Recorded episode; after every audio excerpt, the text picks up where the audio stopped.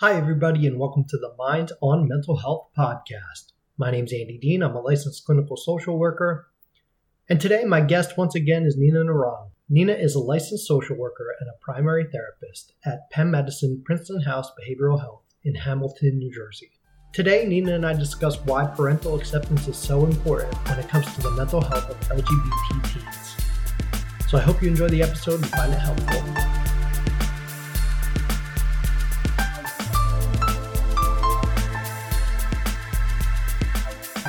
So when I have families who are completely unwilling to um, kind of recognize um, either the sexual or gender identity, mm. I should say sexual and or gender identity of their child, um, you know, a lot of times I'll see, um, you know, kind of what you would anticipate, like just kind of general inflexibility, a lot of misgendering, or um, you know, using um, using perhaps like the birth name, even mm-hmm. if the mm-hmm. child has identified that they don't you know want to use that name anymore. Right.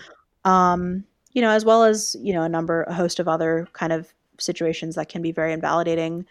Um and what has come up a few times has been um, either I've had patients who've um, come in with the experience of previously been exposed to conversion therapy, um, or um, I've had families who have been interested um, in in in exploring that as mm-hmm. a um, as a treatment alternative. Yeah. Um, so it can be it can be really scary um, in that situation. Mm-hmm. Um, conversion therapy, just to kind of give a quick definition, if if anyone doesn't know what that is, um, conversion therapy is a kind of you know supposed therapy um really i, I think i'd kind of identify it more as like propaganda or mm-hmm. indoctrination mm-hmm. um where uh you have you know these kind of pseudo medical people essentially saying that um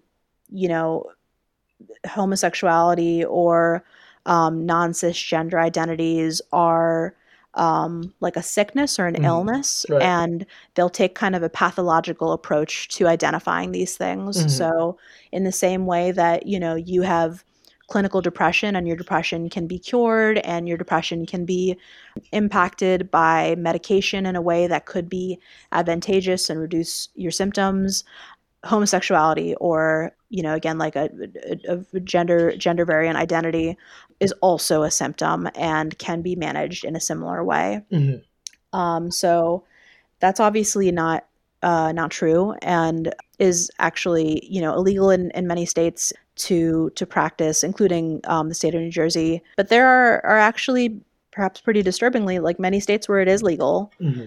there are many places that families a, a, family, if they want to, can send their child to um, conversion therapy. This usually will look like some kind of camp.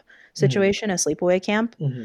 where they go and are around, you know, individuals who are trying to essentially, um, essentially tell them that they are not they're not real their experience is not real uh, they're sick or wrong mm-hmm. it conversion therapy, you know, I should say, has been, you know, completely denied as legitimate from most major like professional organizations um, the american psychological association you know disavows conversion therapy this is something that is not recommended at all as a effective or ethical treatment practice and yet for a motivated family they can find they can find programs like this easily. Uh, easily. Mm. Yes, very easily.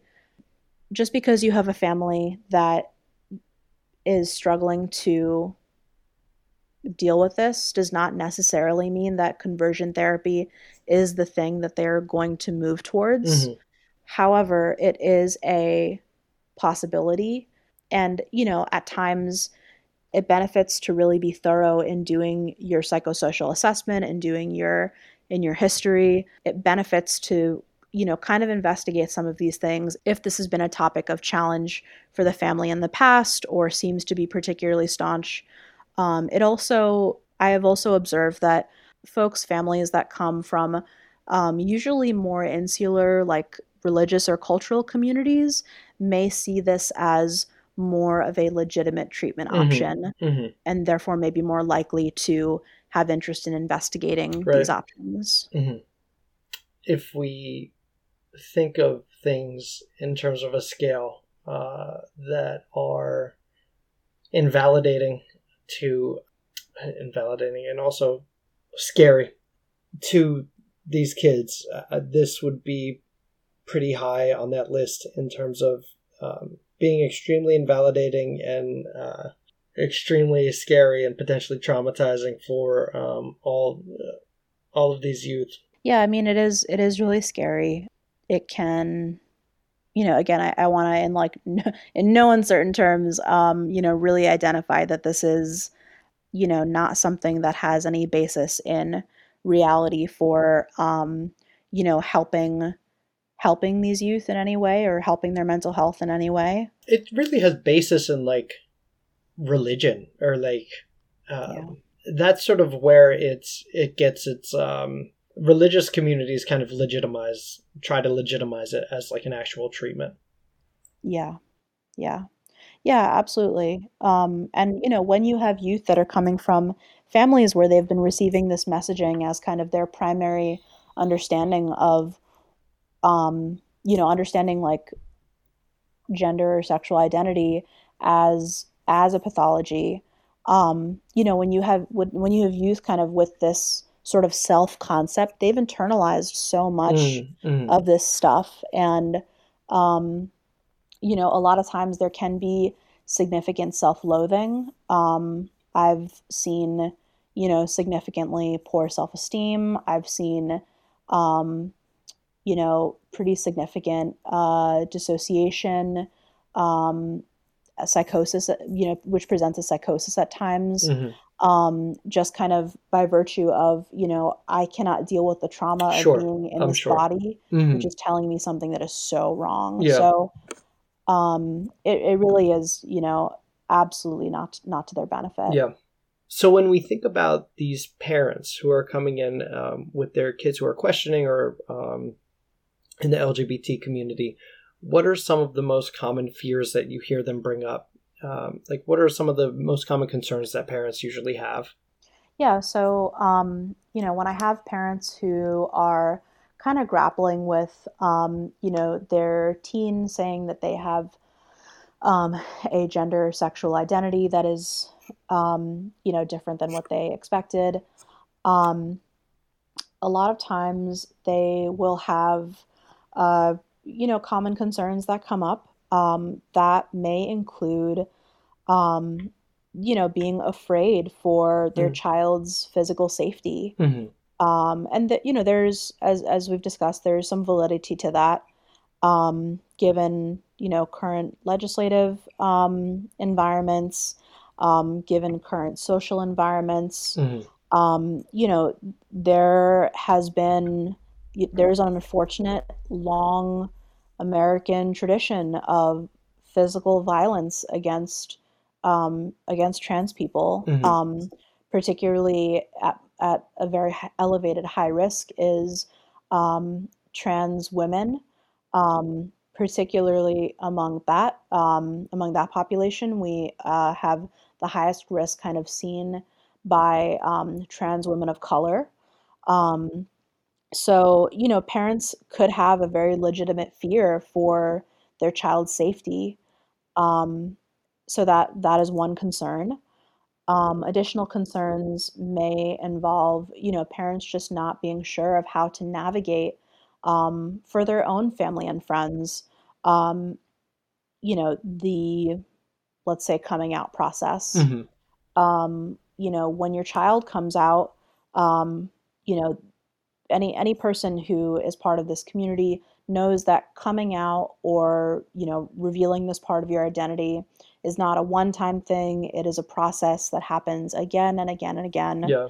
um, with you know all different kinds of people and all different kinds of spheres in your life um, part of the experience that is unique for parents is that they also have a bit of a coming out process because mm-hmm. they then um, are sort of tasked with disclosing this part of their child's identity um, in order to, you know, in order to, uh, validate this part of their identity in order to just you know accept this simple truth um, and it may result in really difficult conversations um, with with people that they they hadn't anticipated having mm-hmm. um, um, you know i never really thought about that before um, but randomly i was watching um, modern family last night and yeah. have you ever watched that show? Yeah, I have. It's okay. Yeah, yeah, it is. Um, in this episode, so there's a gay couple in the episode, um,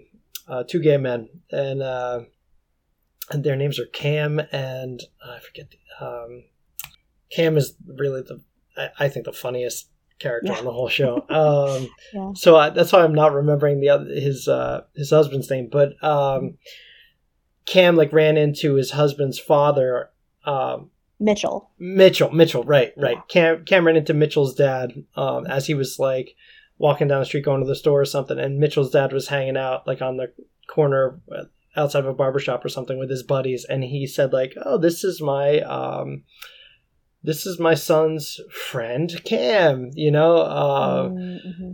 and didn't obviously like in this episode didn't want to like um, say you know this is my uh, son's husband and then of course because it's a tv show by the end he does and like you know they're they're everything's cool but i just think that's kind of a good illustration of like this coming out process that the parents have to do right like um, disclosing this information to their family and friends who obviously are going to have their own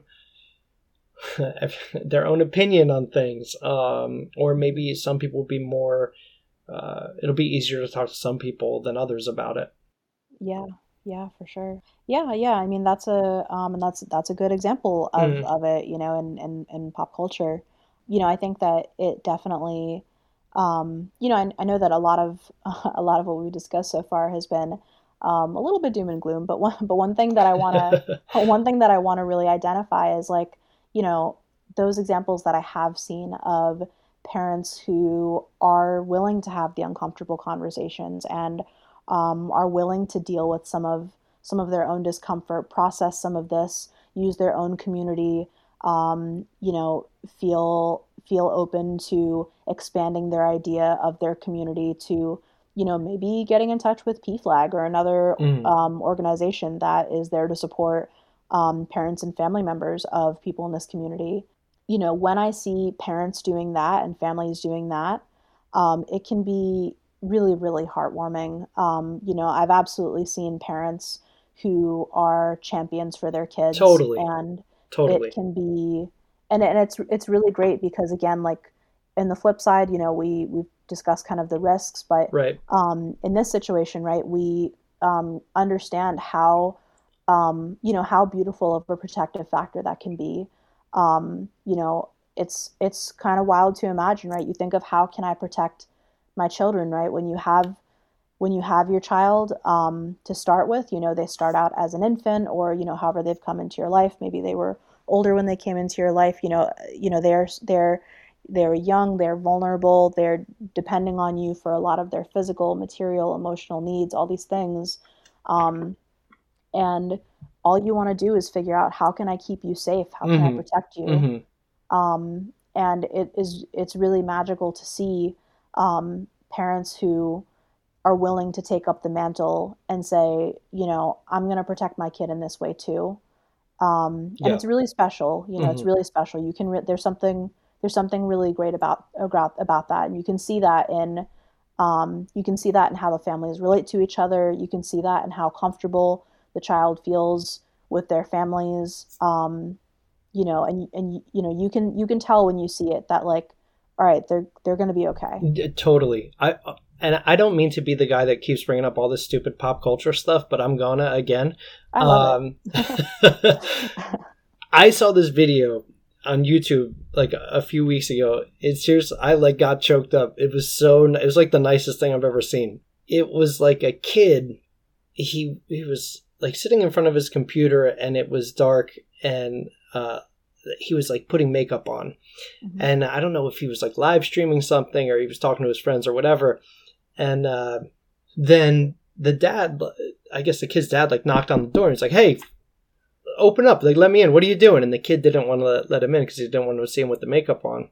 Mm-hmm. Um, and eventually, the dad just keeps going, and the kid eventually relents and opens the door and turns the light on.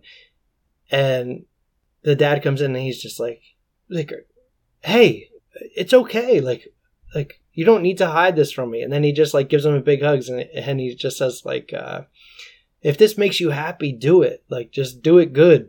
I'm always here for you. And uh, it was like caught on this webcam as the kid was, because uh, the kid was like doing this tutorial or whatever. And the kid and just like starts crying as he's hugging his dad, and I was just like, "Oh my god, that that dad is like is a king. That that guy's the best." Yeah. Because like that kid is going to grow up knowing that his dad loves him no matter what. And that is the most important thing for a kid. Absolutely. but oh my god it was i'll have to send it to you because it was like such a, a nice video. Yeah yeah please. And that's you know that and that's wonderful. I mean that really that i think that really kind of gets back to um you know kind of what the what the main goal is here which is you know helping kids feel safe, helping mm-hmm. them feel validated, helping them feel like again, it's it's us against the problem. It's not me by myself. Right, right. Thank you so much for coming on. Yeah. I really enjoy this conversation and I want to have you come on again if that's okay. Yeah, I'd love to. Thank you so much for the opportunity. It's been really great to, you know, talk about all of this and yeah, it's been a really good conversation. Well, let's let's go back to the well because uh, there's plenty more that we could talk about. Yeah.